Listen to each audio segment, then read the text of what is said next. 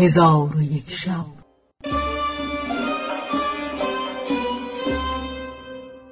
چون شب سیصد و هفتاد و چهارم برآمد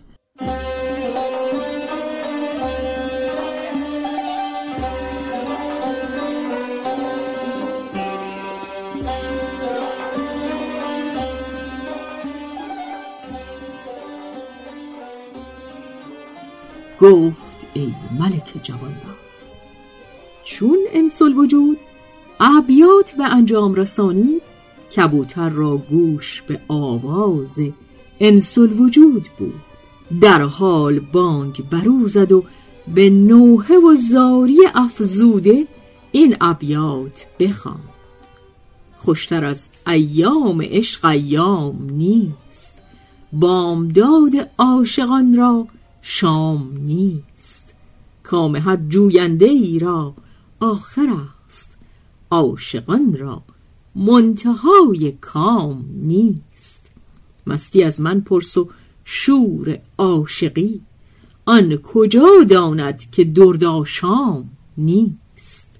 پس از آن انسل وجود روی به خادمک اصفهانی کرده به او گفت در این قصر کیست و او را که بنا نهاده خاج سرا گفت این قصر را وزیر فلان پادشاه از بحر دختر خود بنا کرده که از عوارض روزگار بر او بیم داشت و اکنون او را با تابعان او در این قصر جای داده و در قصر را نگشایند مگر در سالی یک بار که از برای ایشان آزوقه بیاورند.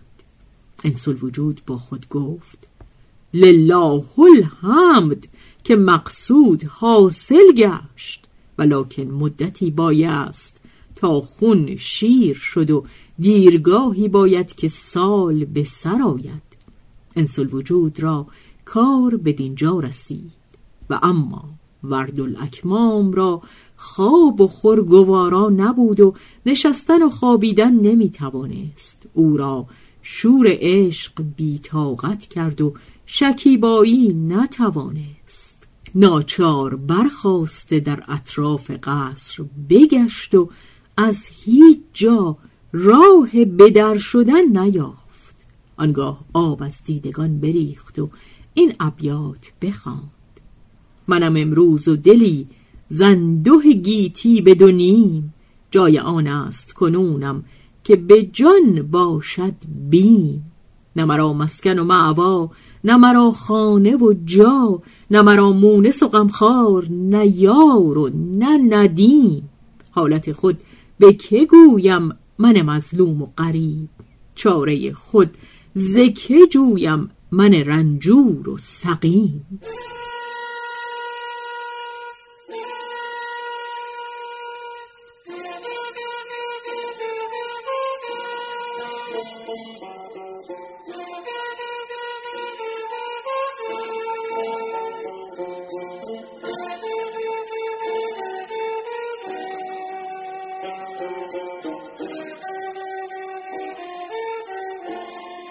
چون ورد الاکمام ابیات به انجام رسانید به بام قصر برآمد و خود را از بام قصر با ریسمانی به زمین بیاویخت و در کوه و هامون همی رفت تا به کنار دریا رسید.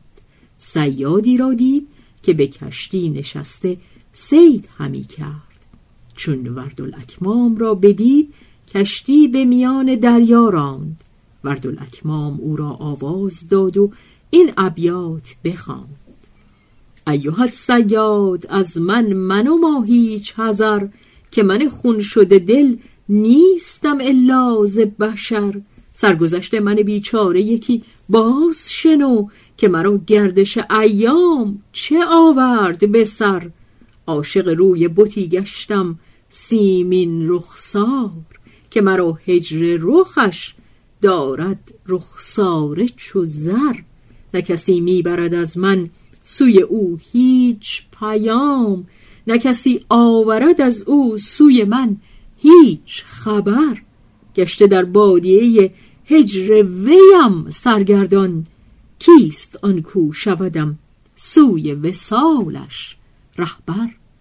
چون سیاد ابیات او را بشنید ایام جوانی به خاطر آورده از روزگار عشق خود یاد کرده بگریست و این ابیات برخواند خوشا عاشقی خاص وقت جوانی. خوشا با پری چهرگان زندگانی.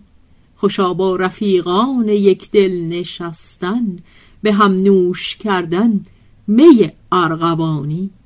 به وقت جوانی کنی عیش زیرا که هنگام پیری بود ناتوانی. چون ابیات به انجام رسانید تناب کشتی را در ساحل ببست و به نزد وردالاکمام آمده به او گفت به کشتی اندر آی تا تو را به هر جایی که خواسته باشی برم. وردالاکمام به کشتی در آمد سیاد کشتی براند و کشتی به سرعت همی رفت. تا اینکه در کنار دریا به شهری برسیدند. چون قصه به دینجا رسید بامداد شد و شهرزاد لب از داستان فرو بست.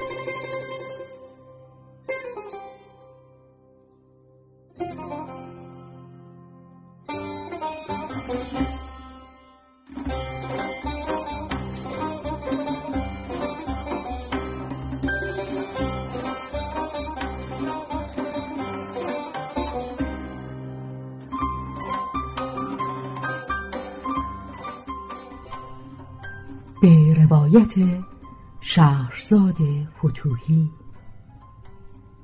تنظیم از مجتبا میرسمیعی.